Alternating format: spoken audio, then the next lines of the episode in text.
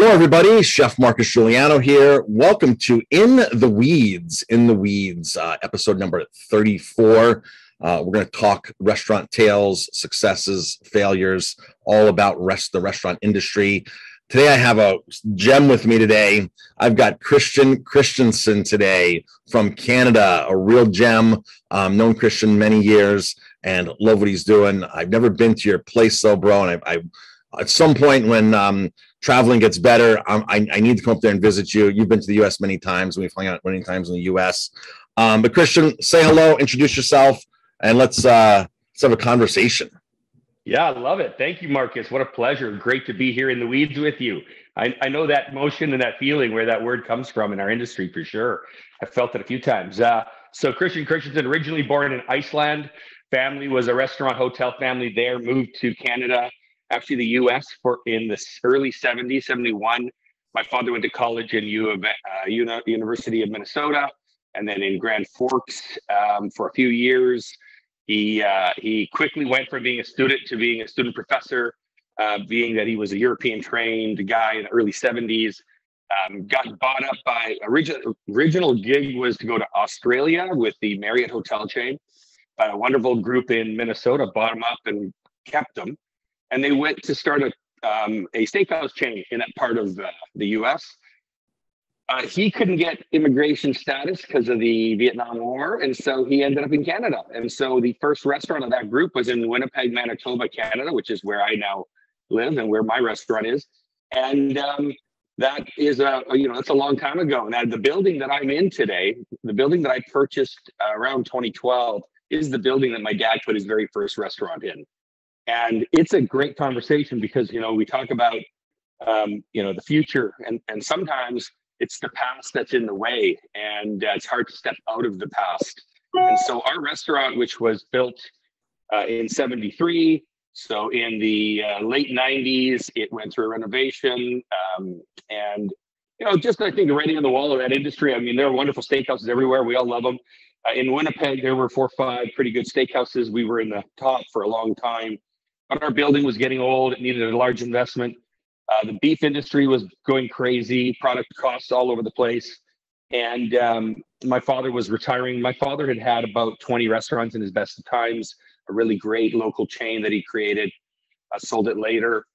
Um, and uh, and so I I personally wasn't really a part of his chain outside of saying I bartended a couple times and a few things as a kid. But I was always there watching that experience. And I ended up coming back. I was a, my background is telecom technology sales. So we had a telephone business in Manitoba for many years. And when we sold it, I became a director at Auto Trader. And in my exiting of that print world, I went to help my dad for a little while so he could sell the original restaurant, which was at the time called the Round Table Steakhouse. And uh, that uh, process was um, difficult because honestly, at that point, the restaurant was 40 plus years old. It needed another renovation. Ceilings were probably a touch low for that look. Um, to renovate a steakhouse in 2000s, 2010s, uh, you weren't doing a lipstick on a pig. You were doing a multi-million dollar full upgrade because you were going to start to go for the 60 $70 steaks and as prices were starting to rock, and I remember, you know, prime rib dinners at the round table were $16. When I left, they were almost 30 something. And we knew they were going to climb into the 40s and 50s and that that product would, you know, unfortunately kind of price itself out. And that's exactly kind of what happened. Um, we uh, it's, a, it's, an interesting emotional process to decide to take a restaurant chain because you know inevitably the roundtable steakhouse was the catalyst to us coming to canada being in the restaurant business and even for myself to go into the restaurant business, it was the catalyst because it was at a point where it was struggling. My background is business development. So growing business is what I do. And we did, we grew it by almost 30%, but the margins just weren't there. The cost to grow an old concept, to try to reintroduce it to a younger demographic. You know, attrition takes 3% of your customers away every year if your customers are in the senior category. And so you are not only just trying to find new customers all the time, but you have to consider that 3% loss every year. And so the steak house business really does focus on a, a, a more financially, you know, a, a, better income category, an age, a certain type of person. And today, Wow. Could you even pick five people under the age of 30 that would all want a steak in uh, in a room? I mean, it would be quite a process nowadays, right? Sure is. With all the other, yeah, and all the other food challenges of gluten and so on. Understandably, I mean, people have become very intelligent to what they're eating. They understand food much better than what we did. I mean, you know, we ain't click. Don't get me wrong. I had spam a little while ago. I did it as a joke out of a can, you know, and that sound that reminded me of 1975. uh, never to be done again. So, um, yeah, the steakhouse business clearly had writing on the wall. It had, it was a time to commit. It was either to go commodity pricing or to stay high end. All right, great. So, so you're making. I hate to interrupt you because you're on a roll. You're on a roll here. So you're you're I mean this so the hotel the restaurant business is in your family for years your father I mean this is this is a natural fit for you you veer off you go into telecommunications you go work for Auto Trader you you veer off what brought right. That you what brought you back into the business you said you you said you were coming back to help your father sell the steakhouse yeah yeah but that's not what happened where was, the turn, where was the turning point that selling to running it and taking it right. over or did, or, or did he yeah. sell it to you? Or did he sell it to you? Okay, so that, that's a good question. So 2010, I show up January 2010. By 2012, I look at him and I say, look at, you know, and, and one of my advantages is that, of course, I have a love for food. I'm not a chef like you, but up against, you know, 100 chefs, I, I, I'm easily in the middle of the, that pack. And I um and so my background has always been around the kitchens. I've loved it. And so what happened was I had this food interest. And so when I was with Auto Trader, I was traveling to the biggest cities around North America, uh, having an opportunity to go to the coolest places, trying the most high end to the most interesting. And uh, and I'm a total fan of locally owned. So when I travel, I really hunt for that, and I always have. And I think it's because I also sense a certain simplicity uh, maybe an overly simplicity, oversimple program around a lot of the chains. So you know, it it loses its luster quickly for me. Although there's lots of good chains out there. Although I'd rather the locals win. so um, I uh, at, at, that point I look at my dad and I said, look at you know, this has probably got to happen. You need to sell this. There's nobody going to give you any real money. So the real response here is that I would be willing to take it over, buy it, for you know not, not, a lot of money but i won't do it unless i own the land because it's a 8000 square foot building on somebody else's property and i'm going to drop two and a half million dollars in i need to know that uh, in five years my rates aren't through the roof and they're just going to keep beating me up right i also was thinking a lot about if i'm going to get in this how long am i in it and how do i get out and so that because i wasn't really thinking restaurant future although i love it uh, there's lots of aspects of it but I, as a kid, always felt that the restaurant industry was tough on our family just because of the hours and all those things. And um, and that's not an actually an accurate statement because I think it's a choice more than it is an industry. And Agreed. there are better ways, right? Better ways to run your business than to let it run you. And so here and there at that time, right? So I um I I ended up looking at him and said, well, listen, here's the deal. We know the landlords. My dad wasn't able to buy the land when it became available. It had originally been owned by CN because it's on the railroad tracks in Winnipeg. So they always owned it. And then one day it went for sale. And at that time, my father didn't buy the business or the land. And so I was able to buy it. So when I bought it, I bought it at a very good rate. The people that owned it, it was a group, they were all kind of done. They're getting older. They were happy to dump it, take the cash, and go have fun. And so I bought the property. And with that, I took kind of a model. I took a model that I had worked on for my father and said, look, we're going to test it in the lounge. The lounge in the round table was 135 seats. Uh, the restaurant was 300 seats, big place. And um, and so I took the bar, and one of the challenges we were having was when the restaurant filled on a Friday, Saturday, the bar overflowed and the kitchen got destroyed every single weekend forever. And as the menus got more complicated, it got harder. Uh, you know, if we look at 1970, there were eight items on the menu. Now there's 32, 35, you know, 28. And uh, and so we um, we took the bar off. We did not allow the steakhouse menu in there. We rebranded it, and we went into a gastropub model. I took, and this is night. This is 2012. I took all of the 2013ish. Uh, I took all of the local domestic stuff off of the beer list. I carried one bottle and I went full draft 16 taps. And at that time, craft hadn't happened in in where we were. Um, it was the you know it was a new word, and it was more European brewing, right? So we were bringing in more Belgian, more of that. Have you put any money? Have you put any money into the place besides new tap handles? You have didn't, didn't do any major renovations yet, correct? Yeah, no, I, I put in 250 grand into the bar. Okay. And I I re I totally redid it. New furniture, new vibe, new feel, and um, and it boomed. It went from being a three hundred thousand dollar add on, if you can imagine that, 136 seats, 300 grand a year, to a million seven the moment after we spent the 250. In the bar alone. Correct. The, bar alone. Wow. That's right. Yeah. And and I mean, you know, there's one thing about being a business development guy. When you're looking at a diamond in the rough, you know you're going to be amazing at the beginning. It's the next couple of steps, obviously, right? So I went on, I, you know, I was at zero really. And so to go from 300 grand and up, that wasn't going to be hard. But could I get that money back? Could I get the 250 back? And if I'm making five points on my money, that's a long time.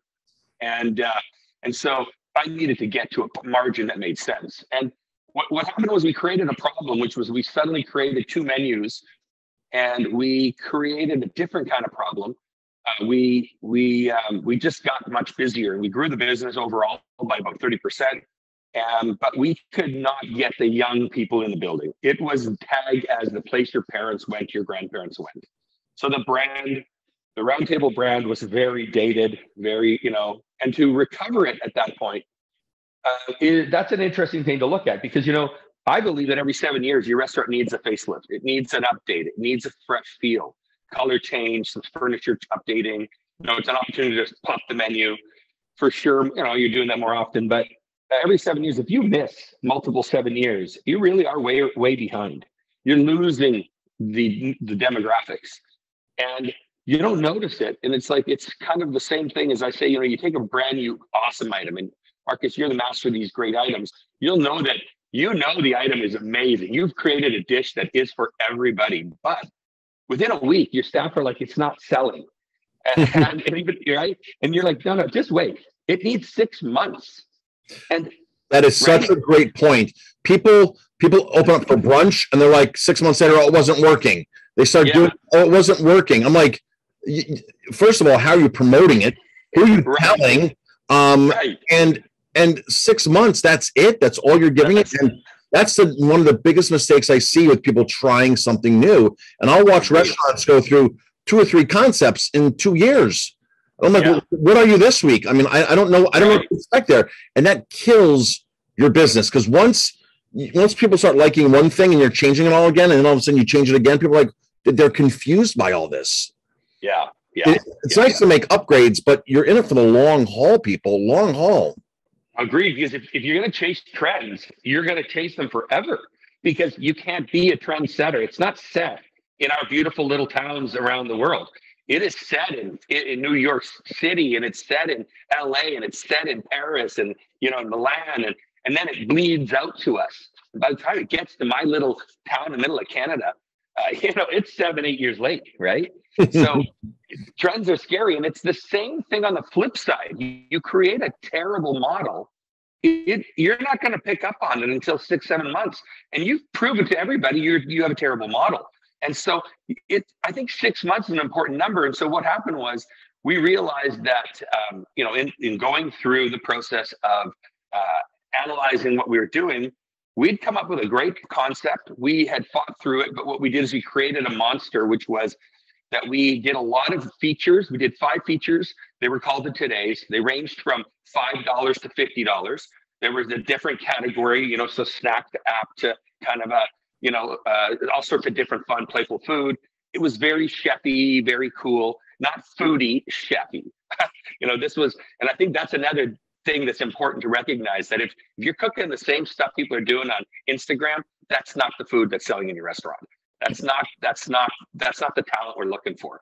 And that's not a discredit to the people that do it there. It's just that when you drive to a restaurant, you pull out your wallet, you sit down in a seat, and you got a team behind it, your expectations are higher. And so we found out that that was true, that people wanted to spend money, they wanted to taste a new flavor, they wanted to hear about new ideas. They wanted to know in Winnipeg, wanted to know what people were doing in LA. They wanted to know what they were doing in New York State and you know, and in and in uh, in New Orleans and and all that, in Kansas City and and France and Italy and Asia. And so we built this concept. It created a problem. We realized that our best option was actually to convert the entire restaurant to the bar. But okay, so so point, so right now you're half you're half gastropub and half steakhouse still, correct? Mm-hmm. Dining room seats are steakhouse still, um, and the bar's gastropub, and the bar's killing it right now. Yeah, correct? killing it. Okay, so now how long how long did it take you to make to to make up your mind to say, okay, let's do it all now? Well, there there were some challenges, there were some uh, things going on, some opportunities we saw, and we thought, you know, we're at a precipice. We have to choose. We're on a we're teetering on the you know the the pin here of which way this goes. And the biggest issue was who wanted to do it. And I didn't really want to do it. I, I didn't really want to be locked in a restaurant. Um, I didn't really want to develop a new concept. Um, but I I um, had gotten myself into it by buying the place and then bought the business from my father. Um, and that was probably the best thing I ever did because, you know, I get a guy who's been at it for 65, 70 years as my greatest advocate invested because, you know, we did this together. And, uh, and so I, um, I just decided it had to happen. And I had looked at um, putting a condo there. I had looked at building all sorts of ideas to converting it to many things. And what I realized was based on my skill set, my family, I was not a developer. So to learn that on my one property was a bad idea because the odds of me even making money on my first development was pretty risky. And I would end up just kind of, you know, floating it. And that's not what I would want to do. It, it needed to be, it needed to be a cash flow opportunity, right? I mean, that's what it was for. And, and I wasn't uh, real estate rich. I wasn't at that time. And so it was important that whatever I did, it made money. So when we were done, we realized we had a steakhouse that had a good reputation, not great. Um, it had um, a menu that was very difficult to expand on. Even to sell more fish was a challenge. I thought that was interesting. Uh, pasta was not a thing. People came there for prime rib, and we were the largest prime rib sales for CAB in an independent restaurant in Canada. Wow. We sold so many prime ribs that there were nights where we would sell 20 logs. Like, you know, of course, Christmas time. Can you imagine? I'd run a I'd run a, a Alto-Shaam twice through the day, each time taking six and a half hours to have enough holding in my CVAP for the evening. It was pretty amazing. Wow. And yeah, and and it was probably one of the best things because it also sped up my kitchen for many benefits. But you know, today that's a tough gig with those prices that we're into. Um, so now it was okay. Well, now you got to put the money together for the development. And what what came of it was that the one issue I had was I was in 8,000 square feet. I had 460 seats in the existing restaurant. And there's no way that a concept in Winnipeg, Manitoba in 2015, whenever we're going to open, is going to be able to seat 400 people. That's just not going to happen. And so we knew that we needed to deal with square footage. And we are on a prime real estate location. We're paying big bucks for the square footage. Even if it's ours, I'm still paying the mortgage, still valued out at that price. So we um, we realized that whatever we did, it had to make money per square foot. And so we were just in 2012, the rumblings that craft beer was going to be deregulated. And I call it that because they had established a, a, a taxing system that would keep the small breweries out because the Molsons and the Labatts negotiated those deals. Right. And this so is in Canada. This is in Canada. This is in Canada. I remember you and I having conversations how hard it was for you to get beer there. And right. you'd come to America and you'd be like, yeah. Marcus, what's good? What am I drinking? Let's do this. Sure. We can't get any of this in Canada. And I'm like, how, thinking, how do you run a restaurant without all these great beers? I mean, and, think about it. Think of the Odells and the Stones and the Lagunitas, and there's just so many amazing and we hadn't heard of anything, right? And and that was the one advantage was that I had been in the U.S. much more. I'd been seeing you guys. I'd been going to Minneapolis. I'd been going to you know uh, Colorado and to to the West Coast. And exactly, that was kind of an amazing scene. It was so far ahead of us, though. It was crazy. I mean, you guys were you guys were pouring IPAs like they were all day long, and we thought there was soap in the beer. That's how big a gap we were. It was hilarious. Um, and so what happened was we realized that the brewery part was really exciting. I went and did a research trip.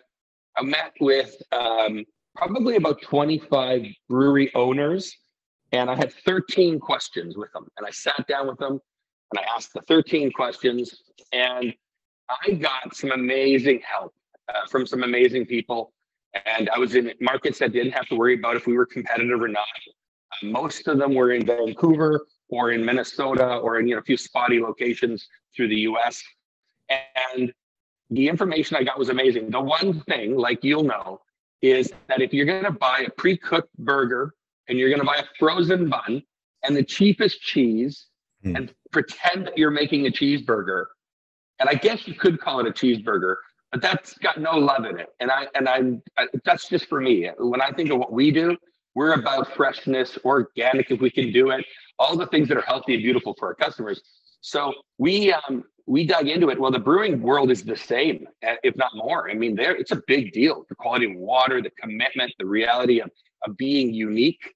Uh, if if I wake up every morning and I'm just to steal every idea that Stone does down in California, well, I'm never going to get as good as them because there's no authenticity to it. And so it was a big deal because it needed a lot of love and passion. And so we made that commitment, and uh, we we you know, we didn't buy the cheapest junk. We bought the best equipment and we bought the right size. We we were really encouraged to buy small. They said, you know, Christian, for you, and and and this will be the truth in the kitchen, is that committing to doing it many times versus, you know, we have breweries that might brew once every three weeks because the systems are so big. And so they only brew every three weeks. Well, we brew every three or four days. And so in a year, our people are are you know they're they they know the handles on their pans. You know they really understand their equipment and they know what a micro touch of some button does. And so we committed to that with great brewers, great people, great materials. Um, and uh, that was important because that knocked off 2,500 square feet of our building. It brought us into a really fun, you know, elevated gastropub. So you're now you're you're now building a brewery you're redoing the whole yeah. restaurant and you're putting a brewery in the restaurant. So essentially, you're a brew right. pub. You're a brew pub. So now you said yeah. some really, really key points here. You know, this this is a great story because obviously many people will say they'll make many excuses of why their business isn't working, but they change nothing on it. And they're riding on the coattails of what they had in the 80s or the 90s or even 10 years ago, a decade ago. They're riding on those coattails. They don't understand why people aren't coming in. And right. the way we learn the way we learn is through um, education, right? You educate yourself through conversation, which this is great because you visited 25 brewers and you had 13 scripted questions for all 25. So conversation, and you learn yeah. observation. So you'd come to the US, you'd see yeah. what was happening outside of your own market. Because I got to tell you, people get lost in their own market and they can't think beyond the box, and they don't, even, they don't even know where the box ends, right? Because they don't know the outside right. world. And and so um, education, conversation, and observation. So you employ yeah. All of those in your strategy there, which is brilliant, yeah. right? Not knowing yeah. that was it, but you had a you had a plan, 13 questions, 25, and I'm sure you got very different answers from each person in some cases. I'm sure some was the same, but I'm sure some was like, oh, interesting. Like I haven't heard that yet. Um, right. Right. You know, that's so cool. But you know what was so amazing though? All the ones I went to, not, not all of them were the best breweries. Some of them were in the earlier phases and so on. What was uh, what was consistent about the really good ones was that they were hard work, super clean, uh, best product, best beer. Don't ever pour a beer that you wouldn't drink yourself. You know, it was all about quality, cleanliness, all about the absolute golden rules. And some of them even said to me, Hey, you're just some business dude with money. Don't waste your time. You're going to hurt our industry. Like I had people slap me basically by saying, You're not the guy that should be in this business. And that was the best conversation I got because, same thing. If you're stuck in your old restaurant because you got there somehow. Either it's family attrition, whatever. You just it's the way it happened. You thought you were going to be a manager, now you're the owner, and it's eating you alive. Uh, you need to do exactly what we're talking about, which is you need to stare in the mirror and make a decision to push through. Uh, my brother says a saying, which is, while you're in it, stay at it. And right. That's the reality. It's not asking if you like it or not. It's you're in it. So be the best you can and then make some new decisions and move forward, right? Did, did, did, did, did that did that answer motivate you when they said when they said stay out of the business? It sure did. Yeah, there's a brewery in Minnesota, in in uh, Moorhead, Minnesota, called the Junk House, and it is it was a beautiful three barrel little system. He was super creative, really cool beer, and he, Aaron Junk looked at me and said, "Don't waste our time. If you're going to just be here thinking you're throwing money at it, there's enough bad breweries out there. We don't need any more." And I have to tell you, I, I was so perfectly insulted in the right way. And you can't defend me because his intention was true and honest. Mm-hmm. It was, you know, sometimes the, the, being offended is the reality of that you're not hearing that you have a problem. And so, he, you know, he was addressing that I could become the problem very easily by thinking that I would just buy a machine, put my money in it, it would spit out good beer, and we would just do great. And so he was making it very clear to me that this was hard work, and and that's what it was. Right? There's just nothing easy about it. But the okay, transition. So, so, yeah, now, so now, now, now you're buying equipment. You put right. 2,500 square feet aside for this. You're yeah. you're doing a full renovation. Yeah. You're doing a whole yeah. makeover. So the building inside is not going to look the same when people walk in from before. How about the outside Correct. of the building, exterior? I gutted the entire building to the studs. Wow. I, I left the sheeting on the studs in most cases, but I gutted everything from ceiling to roof to air air system, electrical, everything came out of the building. Including everything you went back in. Including the bar you upgraded for two hundred fifty thousand. Everything. That got thrown out. That got picked up and thrown in the top stairs of my barn here at home. Uh, how did that feel? How did that feel? Tearing, tearing apart. It felt, it, it felt really stupid, but it also felt like it was the right direction, no matter if it was stupid. I mean, at the end of the day, I paid you know 250 grand, and I probably got some of that money back. But what I did get was an expensive lesson that I needed because I was not a restaurateur. Um, I'm a business person. I understand how to move that dial but I didn't know the business well enough. The other thing that I did do is I joined a group, a platinum group of restaurateurs, and that also played a huge role in my ability to cut the umbilical cord of an old thinking. Uh, my father used to say, if you stand at the hostess stand all day long, you're going to learn more about your business. I was like, yeah, I don't really need to learn more about my business. I need to learn more about the market and about how to dominate and win. And instead of being locked inside my doors, talking to my hostess and my guests, who I love, it wasn't that. It was that I was the wrong guy to stand there. And and so that that group that I went through, they really cut those shackles off of me. And, and I knew it. it. There was a day actually where I knew it, and then they somebody the the head guy said it, and I thought, oh my god, like is that for real? Can I agree that these all these people agree with me that this is the right answer? And it was a very special day it right. was a turning point for me. Yeah. Right. Right. So, and I, so no, and you, yeah. this is the group I met you in. This is a high end mastermind right. group that was probably much more than any one of us could have afforded when we first started. Every member goes yeah. in and says, I can't afford to pay these high monthly fees, travel across mm-hmm. the country every three times a year, pay for everything. Yeah. Oh, I just can't afford it. And we took the plunge and we did it. And right. um, it was one of the best things I ever did, I know for myself.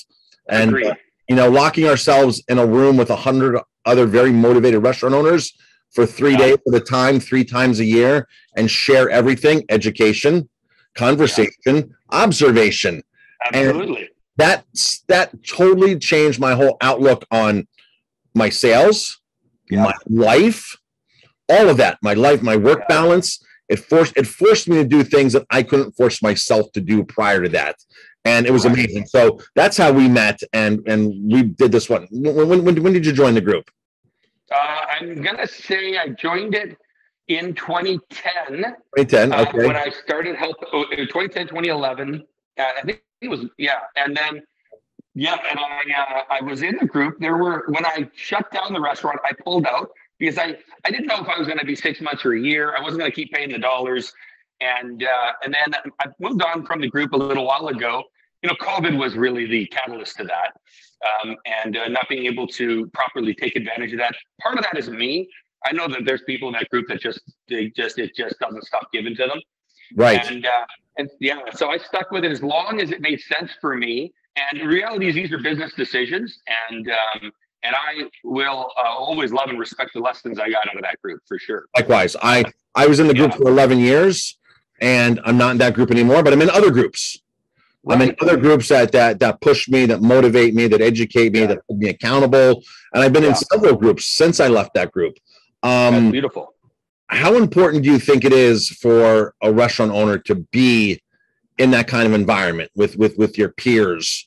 And and and and, yeah. and, and, and whatever you want to call it, a mastermind, having a coach, having a business coach, having a mentor. How important right. was that for you? For obviously, uh, for you, probably your father was your mentor for a long time, right? Watching yeah, run yeah. 22 restaurants. Oh my gosh, this yeah. is great. But then, how do you how did you transition into a, a, mastermind group, or how do you view how important it is for for mentors and and and this and and how different was that from from watching your father? Your father was obviously a success. 22 restaurants is is is no slouch at no all. Slouch, no, no. Right. No, yeah, I mean, absolutely, and and uh, actually, you know, he his his mentorship was in his vulnerability to sharing everything with me. So, you know, he gave me the greatest gift, which was his thoughts.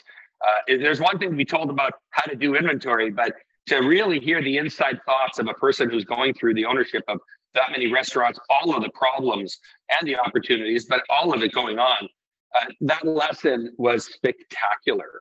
Um, the, the the the idea of taking on a platinum, you know, one of these uh, groups is that, uh, you know, I think there's three types of owner. I break it into three all the time because it's easy to count to three. Us Icelanders, you know, that English language thing, and uh, so you know, you get experts, people like yourself who are experts in your business. You're a chef. You've done the front of the house. You've been involved in it for so many years. You're an expert. Then there's guys who are in the entry position of brand new to this, uncertain of a lot of things, following the the business, uh, you know, the book, the restaurant owner's book for dummies thing, and learning quickly, um, but painfully. And then there's somewhere in the middle. And I was in the middle because I've been around it a long time. Uh, I've been aware of it. I've been a part of conversation and all sorts of things. I've helped him run the group a couple of times where he was in some moments. And so management is a, a comfortable space to dive in for me.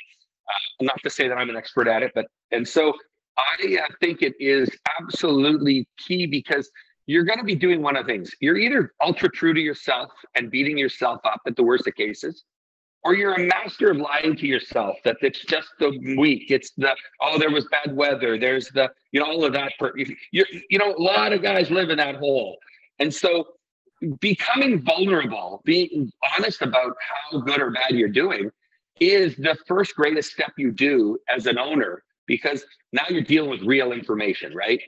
And so look in the mirror, you know, I beat myself up. I don't know if I've ever been happy in the sense of business because there's always room to improve.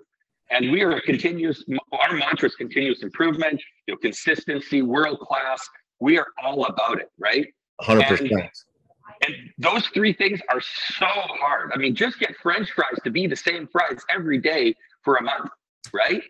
Yep. And and so you know that was the thing. And i think that there is just nobody that doesn't need that help even the best. You know there are people in our group that we know who who uh, were part of the beginning phase like yourself who've had a ton of time a lot of restaurant experience multiple restaurants and they still look to each other for support and guidance and advice. And every once in a while over a bottle of wine at dinner you break into a piece of your conversation that's maybe less uh, less flattering and you get the best advice from your friend, which is usually they agree with what you really think you should do. Right? Yeah. Yeah. You, you usually, you, you know. You, you, you said some awesome things here. I like master of lying to yourself. We become yeah. masters of lying to ourselves. And, yeah. you know, um, that is so true. People say, I've done everything. I've done everything. Or it's not my fault. It's this, it's that. It's I can't get good staff.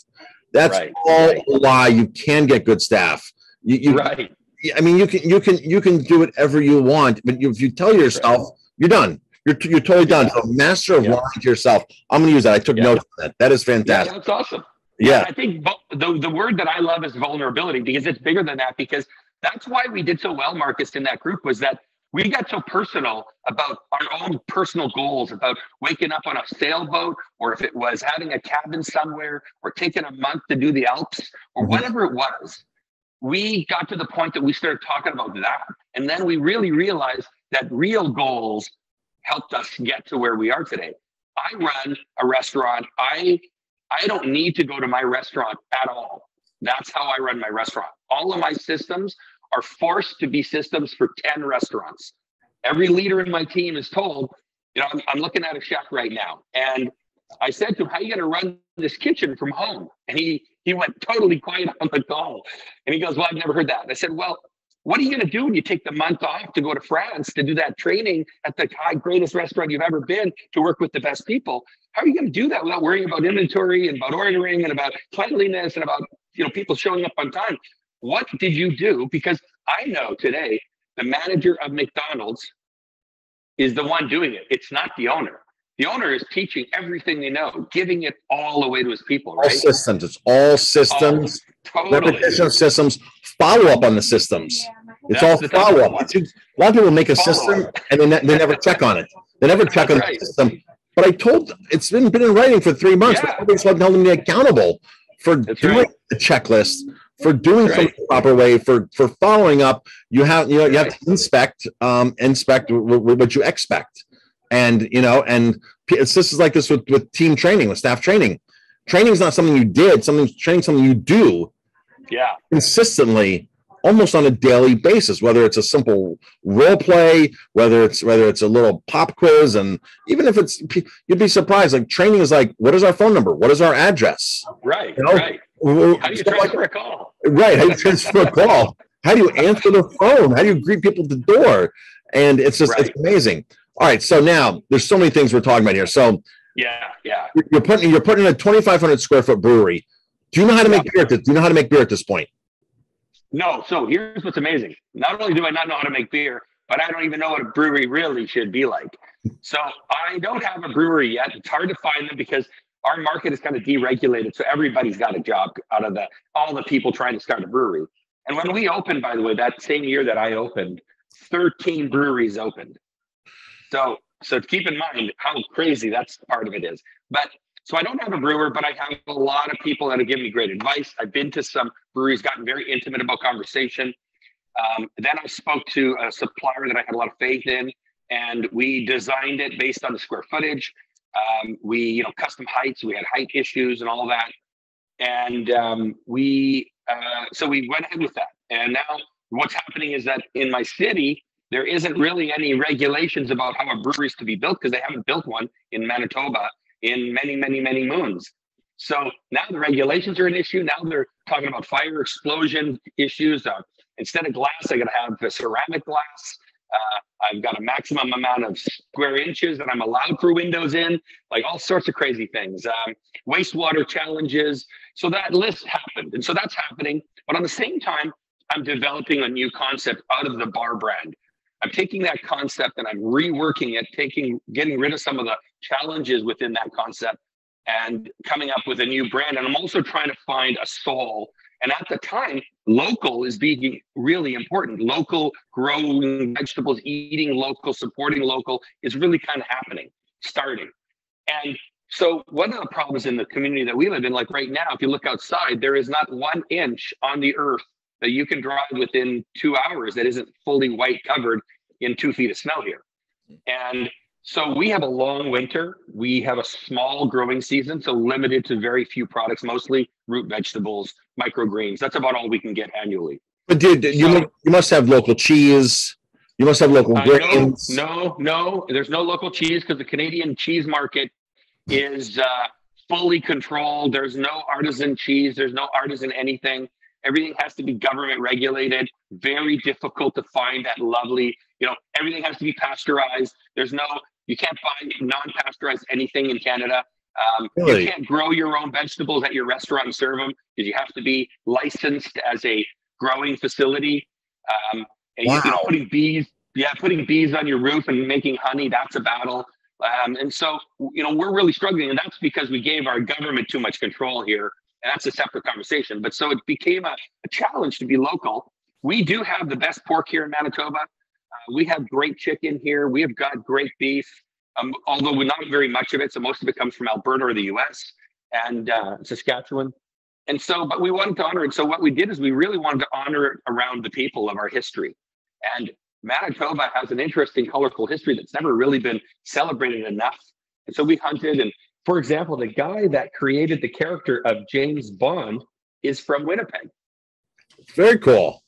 Yeah, he was a famous spy that went and worked with England during World War II. Uh, World War One, actually, I, I got to double check my notes, but he then um, taught the CIA or the FBI how to be how to be spies.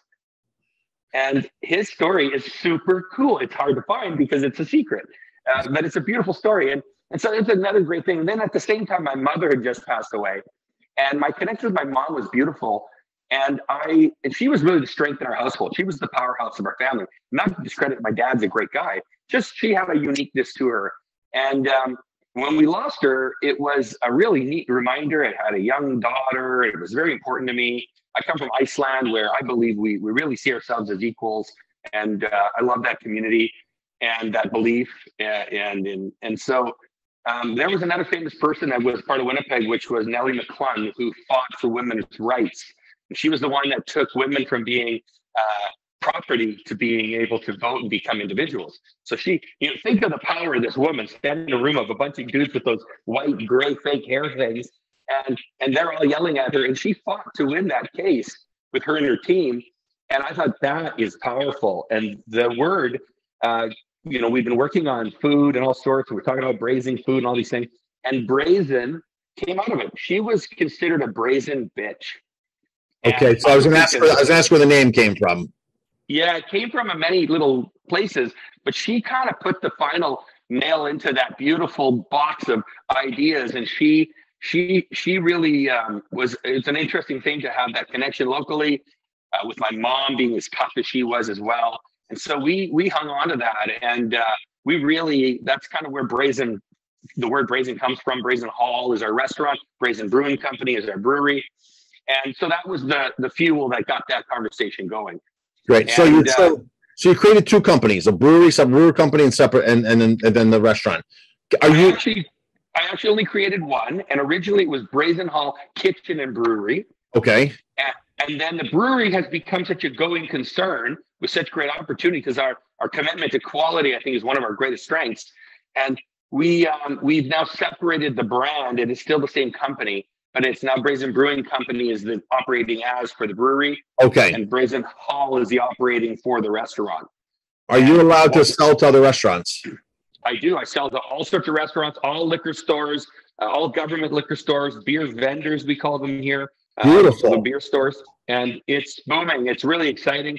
It's unfortunate we started canning on the day that COVID happened, but you know, whatever. It's just another thing. Like we said, it's our challenge. We have to figure it out uh, there's nothing we can do except move forward, right? Okay. So I, I, I want to back up to yeah. You're building a 2,500 square foot brewery. You're getting equipment. You don't know how to brew beer. What is your plan right. to brew beer? What, what, what's, what are you what, are you gonna do?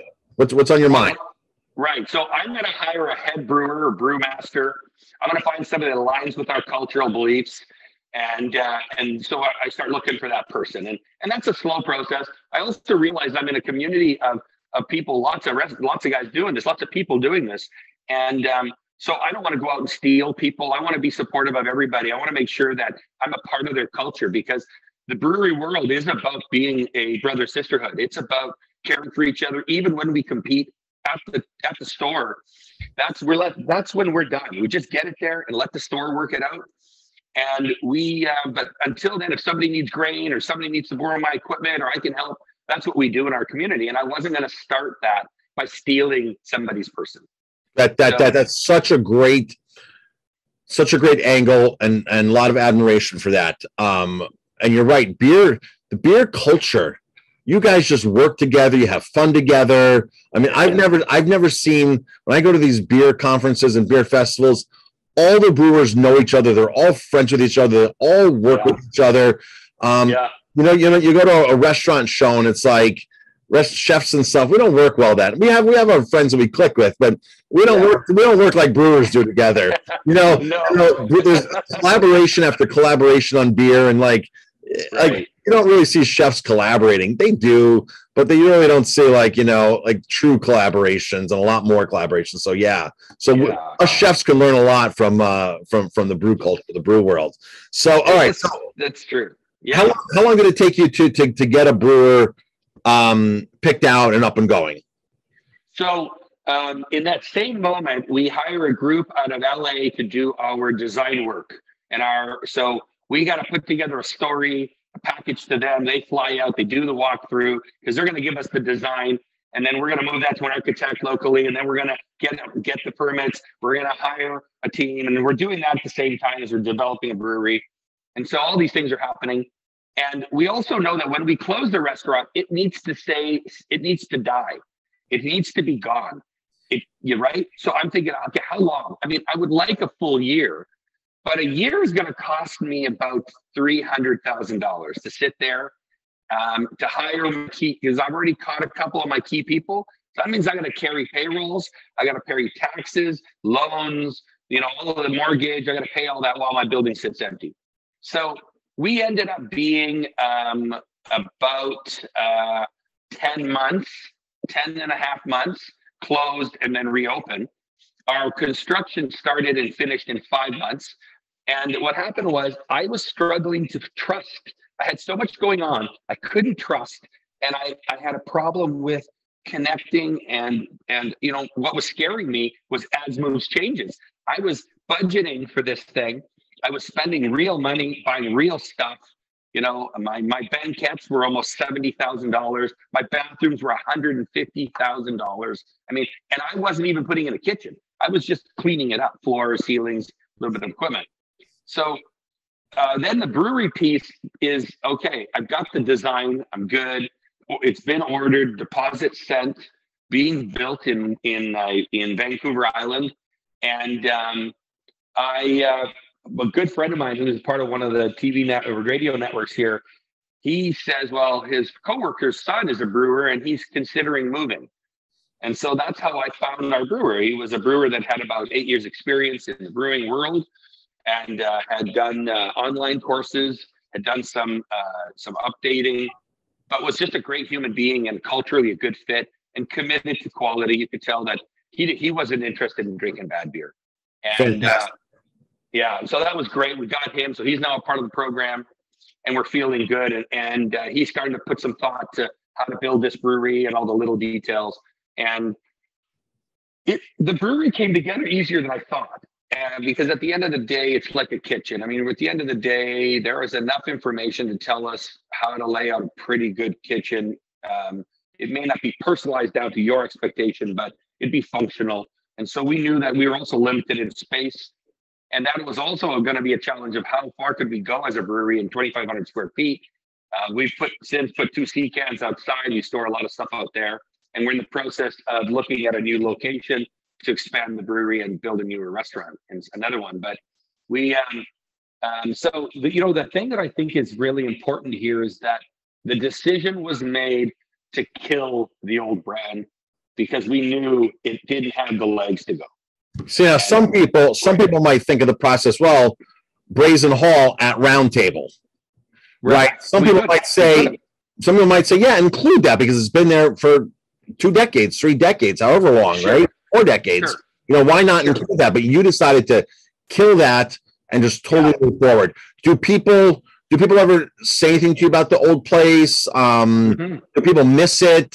Um, what's what's the uh, whole vibe with that? Yeah. So we stayed closed for 10 months. When we opened, we had gilded, the building was wrapped outside. You know, you could tell the building was gone. When we when we did the reveal, it was a new place. Outside was completely different. Everything changed, right? Um, no additions, but the entire layout was totally different. The location of the front door was basically the same space. And uh, it was enough for most people, but there were people that walked in when we opened, sat down and said, Where's the menu? what is this? Where's the round table menu? And I thought that was really something. I was actually pretty irritated by it. I was like, holy cow, you got to get clean those glasses, man. You know, you spent them millions of dollars and they're looking for what you had. oh my God. And I'm telling you, it was black and white, the difference. Like you could not, you could not find one little detail. We, we did repurpose every piece of wood. We had a, a great friend of ours who was involved in helping um, uh, teenage Indigenous kids in Canada. He built a house and had uh, kids at high risk with him. And he was a uh, NFL football player and a CFL football player in Winnipeg. Amazing friend. Uh, Kelly Butler's his name. and he uh, did a charity to help children. And so he had a bunch of beautiful indigenous kids from some of our northern reserves who were going through challenges, and he brought them to us when we were demoing. And they spent about three, four, five months with us, helping us demo. And we were, you know, in the process of the beginning phases, we didn't bring crews in because we had some bodies and we had some time. So we were doing a lot of little work, and these boys played with us. So we we got involved in that, and it it was a part of our model because you know that was another piece. How do you actually, you know, staying you're local? What does that mean? You have a house in town? I mean, how do you be local? And so that's investing back into your community, being a part of it. And so we we're really big on that. I mean, even in in COVID days, we said we will not make one penny during this cycle. We will invest everything we make if we can into our local community. We have donated uh, we sent a $4,000 check just a few days ago over an event we did to two charities uh, because we could. And so that was the other part about being sincere about who we were, like being real. And it wasn't the game. I know we want to make money. I know at the end of the day, we got to pay our bills. We all want to retire. We want a strategy to get so that, you know, when we're at a certain point, this is still fun, right?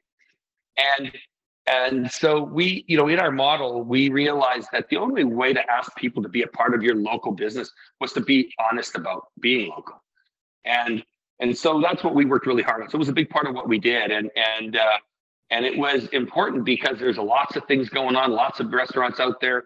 And uh, you know, so it was a part of our authenticity and about what we're about. And so um, that that whole transition from Round Table to Brazen Hall was key and just to be clear, I will be almost triple the sales of the roundtable's best numbers ever. I wanted to talk about that. I definitely want to talk about that. So yeah, so, yeah. So while we're talking about that, um, so it takes ten months to open up. What yeah. is your first year like sales wise, as far as right. what you're expecting? The the overall community um, was it was was the community expecting this? Um, did they yeah, right. Let's talk about the first year sales. Yeah. So, so not a lot of craft brewery type places, not a lot of craft bars in the market. Uh, kind of, it's kind of coming. We're seeing Western Canadian beers arriving, brands that people are starting to connect with, new flavors. So it's really early. And I remember even when we started, the IPA on tap was interesting how slow it moved. Now it's and, and, it, and it took two years and the market exploded, right? How many IPA taps do you have now? I mean, uh, I, I, well, you know, we right, we commit to ten taps in the building, all ours, and at least half of them have got some hops in them. I mean, it could be a pale ale, it could be a hopped up Belgian, who knows, right? Right, and, right, right. We, we did a really neat smash just a little while. We were testing. Uh, I'm in the process of opening up a malting facility out here. Oh, so great. we were we were bringing in some product from actually the Carolinas to do some testing on the plant that we were looking at. And so we, we made a smash with this product out of Carolina, and uh, it was awesome, super fun. It was the hops that made it playful. You know, it's always a good time. Great. But um, yeah, so it's uh, yeah, keep going. So sales, so sales, your first year, did yeah. it meet your expectations? Where were you? Yeah, we we predicted 3.6 million in our first year, and we bit, we did 3.58. Okay. And uh, it was on the nut, and we based it on um, a minimum of $26 per head, which grew to $31. Um, and uh, well, it didn't right away. It was right around $26, which was our model. And um, we knew that we had 200 seats. So that's what we were. We were 200 seats. Patio was not ready yet. It was going to happen later. Um, we'd, we were running out of money as usual, destruction. Uh, I did the general. So I hired everybody. I almost killed myself. My blood pressure went from 120 over 80 to 180 over 120. Like it was out of control, right? Yeah. Like I, I almost killed myself. And uh, and so we went through that process, but but we also became experts in our business by torturing ourselves. I'm not sure I recommend that, but uh, uh, anyways, so business gets to three three point six.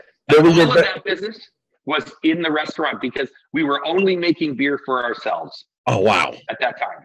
Okay. All right. Right. What was your best year? What was your best year at Roundtable? Uh, two point. I think it just hit two point five. So you're you're already a million dollars ahead million dollars ahead. And I was at 5% at the round table and I'm working on 14, hitting nine and a half, 10 and a halfs in my first year. So not only have I doubled the, you know, grown the sales by a hundred or a million bucks, I'm also trying to get three times the, the, you know, the profits out of this thing because wow. of the design. And, And the biggest thing was all the seats are full. The price point is is approachable by more people, and beef. The cost of beef is not in my way.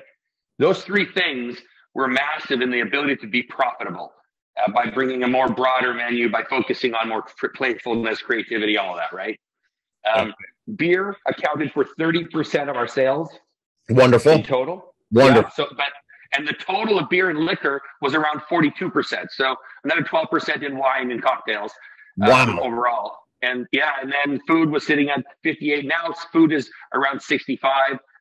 And that's probably because nobody's in the building. We've done so much takeout, right, for this whole right. season. Right. Um, and we uh, we were already, um, you know, so then the second year we were 3.9, and then we were we were, and then the third year uh, we saw a 60% growth because what was happening was we were coming into Christmas doing, you know, 120s, 130s in the weeks. March or sorry, Jan Feb had been one of our better quarters and we were going to be $100,000 weeks. So we were basically really close to that 80, 100 grand a week, which gets you in the four and a half, five million dollar category pretty quick. And so we saw that already there. We already fixed our, our summer business had shifted. We had a patio that was going to open. So we knew and our and our $26 was going to 31. And so we had all these things. And then we were about to launch our brewery, which was worth between five and a million in its first year on top of the restaurant. And it's wholesale sales, you mean? That's right. Yeah. That's wow. And, yeah. And so this was about to explode in that year that COVID hit us, unfortunately. That March, actually, I was at my meeting with my group in Florida and then I did my birthday March 5th in Tampa Bay this beautiful little cigar slash mojito bar. And uh, and then we, we were all sitting there staring at the, the gun, you know, because we realized COVID was about to beat us up pretty bad. And uh, I remember looking at each other saying, wow, you know, the timing is shocking because I had just put another quarter million dollars of brewing equipment into my brewery. I had bought my own canning line. We were ready to go. We were serious. We were going to be smaller batch artisan, really focused on local palate, and then and then the playfulness would come. And what happened was instead of doing that, we shut down. We didn't spend the money on the marketing piece, which was to really rebrand that and really dial into can design and all that. We kind of launched in a way that was fine, but not as exciting as we'd hoped. And um, and so it was a very um, interesting time to see that. Now, saying that, whatever, the thing is, is that we are now we like right now we're running at 50% and as of yesterday in our market we were at 100% but we were still doing you know 60 back up into the 60s and uh, we haven't even opened yet right okay great and, oh yeah you're planning yeah. to reopen so now um wow you're so you're almost you're gonna push five million dollars yeah Wow. So double doubling what the roundtable ever did. Um, you got to be feeling you got to be feeling really good about your decisions. Really good. Yeah. Yeah. I mean, there was a, there were a couple of moments in the process where you know you're always questioning yourself, but but um, we were we realized and we actually were we've we've been in uh, maybe 40 35 40 food competitions we have uh, we are the dominant burger restaurant in winnipeg we're not even a hamburger restaurant but you know, the commitment to quality and all those things were, were key to us. So we won the Burger Week here in Winnipeg. It's 100 and to 100 and 150 restaurants that compete. We've won it three years in a row. Beautiful. Um, Congrats. Yeah. And even this year we came in fourth and we were, uh, I think we were came in fourth and fifth in the nation uh, in that grouping. And then we won another award nationally as the 21st best hamburger restaurant in Canada, you know, deluxe burgers. Congrats. Um, we have over 30 food awards we've won from gold to silver to bronze um, in all sorts of categories. And that was part of that was to make sure that we were committed to doing real food, right? Great, great. And, and there was, sounds like you can easily one of the most awarded uh, brew pubs in the country. Yeah, I mean, you know, where we haven't really spent a lot of time on is on the brewery side because we only brewed, brewed for ourselves. So we have yet to get better at that and to, to do that. But it is a great way to create marketing. It's a great way. Word of mouth is amazing. Let's talk about marketing for let's talk about marketing for a moment. We're, we're, for sure. This is a really long interview, not really long, but you got you're saying a ton of great stuff. So I really don't want to I don't want to cut this off. Um, so if we're going to just stay with us here because we're going to get into marketing next. I remember you used to do used to do gift cards in what Costco or Sam's Club. Do you Yeah. do that anymore? No, I don't. I um, if I'm discounting, it's to give to a charity. Um, I yeah, I do not do that anymore. Um, now, saying that, that's a very interesting conversation because you know one of the luxuries of that group that we were involved was that they really gave you ways to get out of a hole, and because most of us showed up there with a oh boy, I'm in trouble Right. right? Yeah, most of the guys showing up weren't showing up in their first five years saying, "Yeah, I got a great concept. Yeah, it'll make me better." They were most of us were panicking, right? And so, um, the marketing techniques that I used at the round table, uh, and even then, uh, the difference between a sub sub shop, a shop doing sandwiches, and a pizza restaurant and a steakhouse, they all have different demographics, different people responding differently. Um, we we decided that we would not do any marketing in the sense of classic media, uh, so radio and all that. And then we we did later add in some branding, so we did add that uh, because we also wanted to work on uh, expanding the brand. And so we've done some branding work. Most of what we do is um, charity based and or just playfulness. Okay. Um, Love it. right? We we we were full every single day of the week, always. So the difference was, did it start at four thirty or six, and did it last till eight o'clock or ten? And so on a Tuesday, we'd have a lineup for twenty minutes for you know ten people waiting to get in. Um, and on a Friday, we'd have an hour and a half wait. People would be you know phoning us to find out when they can get in. And Sam, how many Um, seats? Sam, how many seats you are again? How many seats are you? I'm two hundred. Two hundred seats. Okay. Yeah. So on a Tuesday night, two hundred seats. You got people waiting. I got people on every single night. I got people waiting. Beautiful. So when that happens, when you're lucky enough to pull that, you know, you, you- whatever it is you've done, the nuances of who you are and all your personal pieces and all that comes together. When you get to that point, now it's it is about obviously more focus for me was on quality of service, quality of product, you know, all of that, cleanliness and so on. So we spent our money in developing our people, excuse me, creating, learning how to become culture focused and what that meant, because that's a buzzword that is uh, way harder to tackle than it is to say it. Uh, culture is a monster, and so we've we've been on that one heavily. We have a culture. We hire in three very key pieces. That's a whole separate conversation. I'll quickly say it. It's attitude, it's work ethic, it's teamwork. We hire in those three things. We don't hire anybody with a resume. Can't walk in and get hired. You got to go to our website. You got to fill out the 45 minute document we expect you to fill out before we talk to you. Wow. You don't want to put that time in. We don't need to talk to you. That's it. Wow. Okay. Yeah, Yeah. we're really tough. Uh, we will screen through a hundred people to talk to three, and we'll let most of that process do a piece of that. We've we're always updating it and learning it, um, but it has been extremely important because you know, uh, Pals was it Pals fast food or something? Pals, pals in Tennessee. Yeah, they they had the same attitude. They they really understood the belief that everybody, you know, there are a lot of great people out there. It Doesn't matter if they're 13 or 65 or 85, it doesn't matter. Right. And it's really about how do you bring it out of them? What do you do for them to bring it out of them? Versus Exactly. why aren't they doing it our way, you know? Right. And, right. And so we do hire on attitude first because we do know that we're not brain surgeons. There's nothing very special that I do. Um, anybody can do it. And uh, and so it's really about finding that attitude, right? And then the little bits and pieces. Hundred percent. And work with them. Right. Work with them. Work with them. Work with them. That's right. People have the attitude. It's that's fantastic. You can teach them everything else. Absolutely.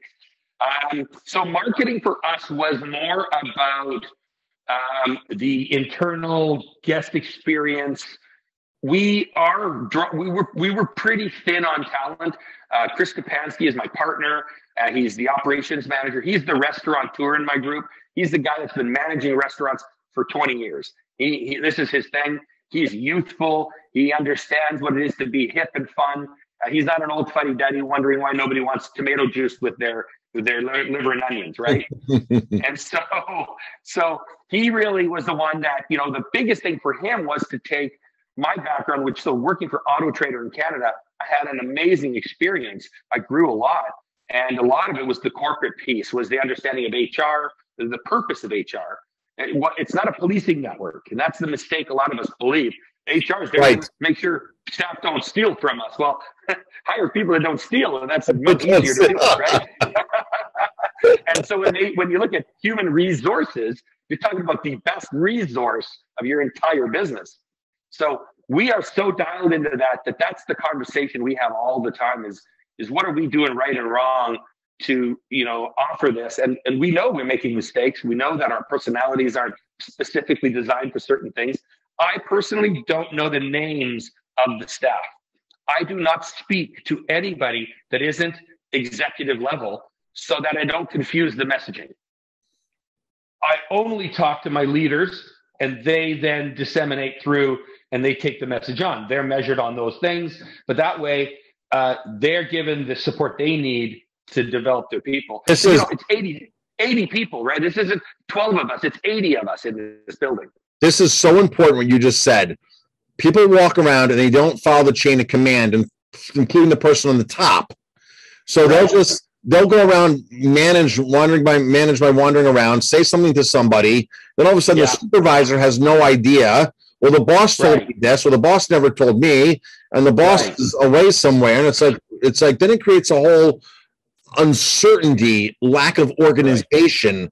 And you know, I'm a huge advocate for every business, every operation should have their chain of command posted.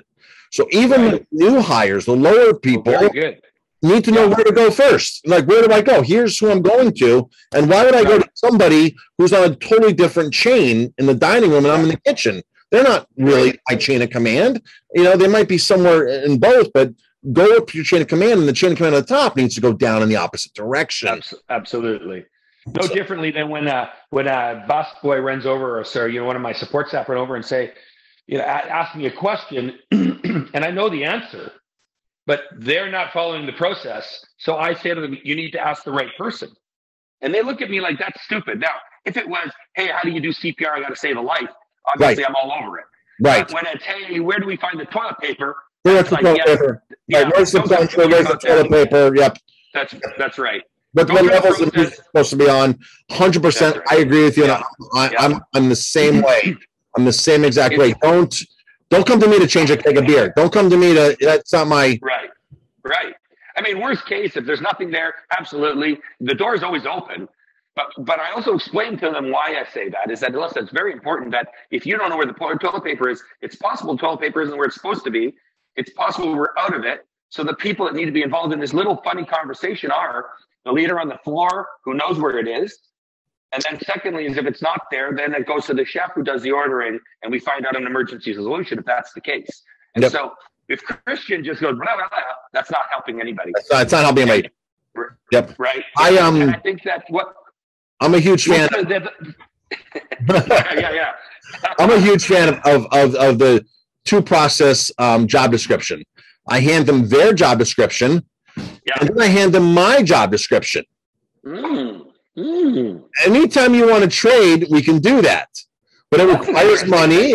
It requires yeah. stressing. It requires taking a phone call at 2 a.m., you know, in case of doors and whatever. Yeah, right. That's right. My, my, my, job requires 6 a.m. in the office, making sure everybody gets their paycheck every single week. I haven't missed a week right. in 18 years. This is my job. Right. Your job description.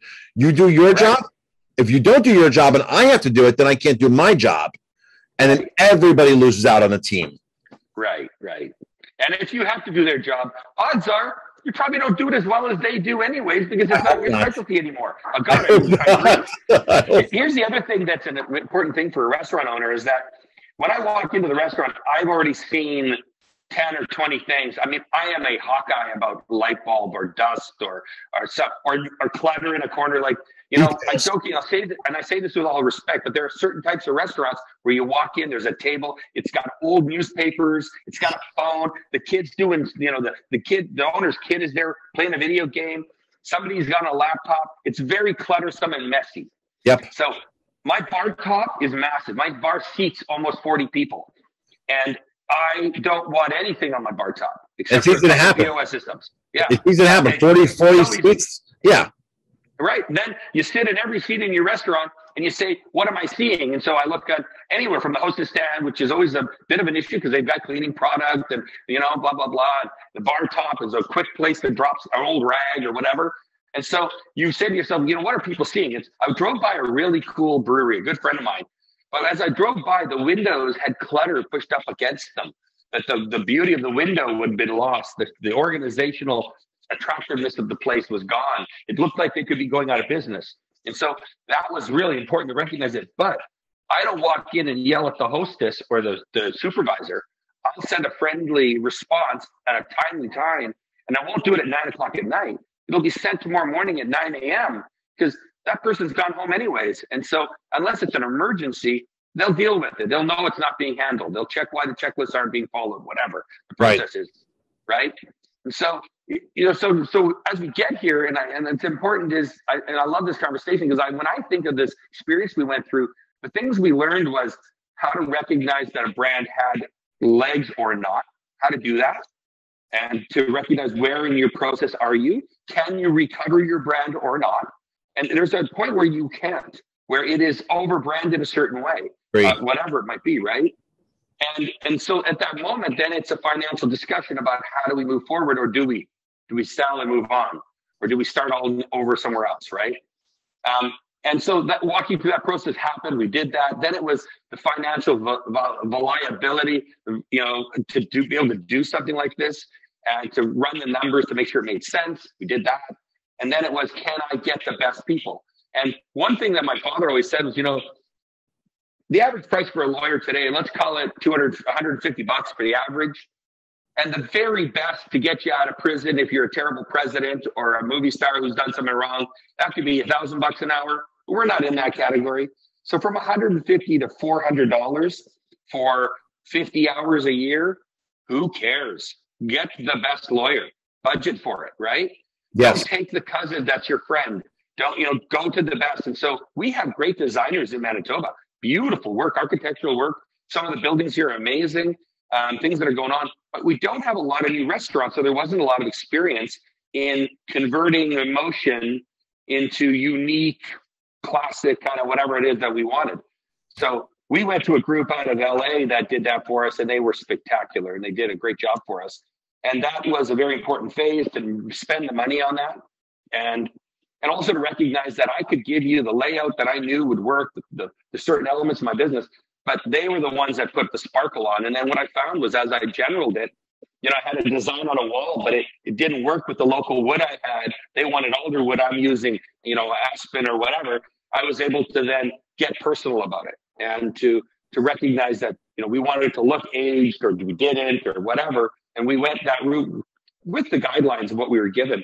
But it was really exciting to get personal and uh, and so we did that. And then it was the the the scariest part is when we do that transition, even though you have a bit of an idea of your menu and you kind of have an idea what your place is going to look like, you really don't know what your real final finished offer is.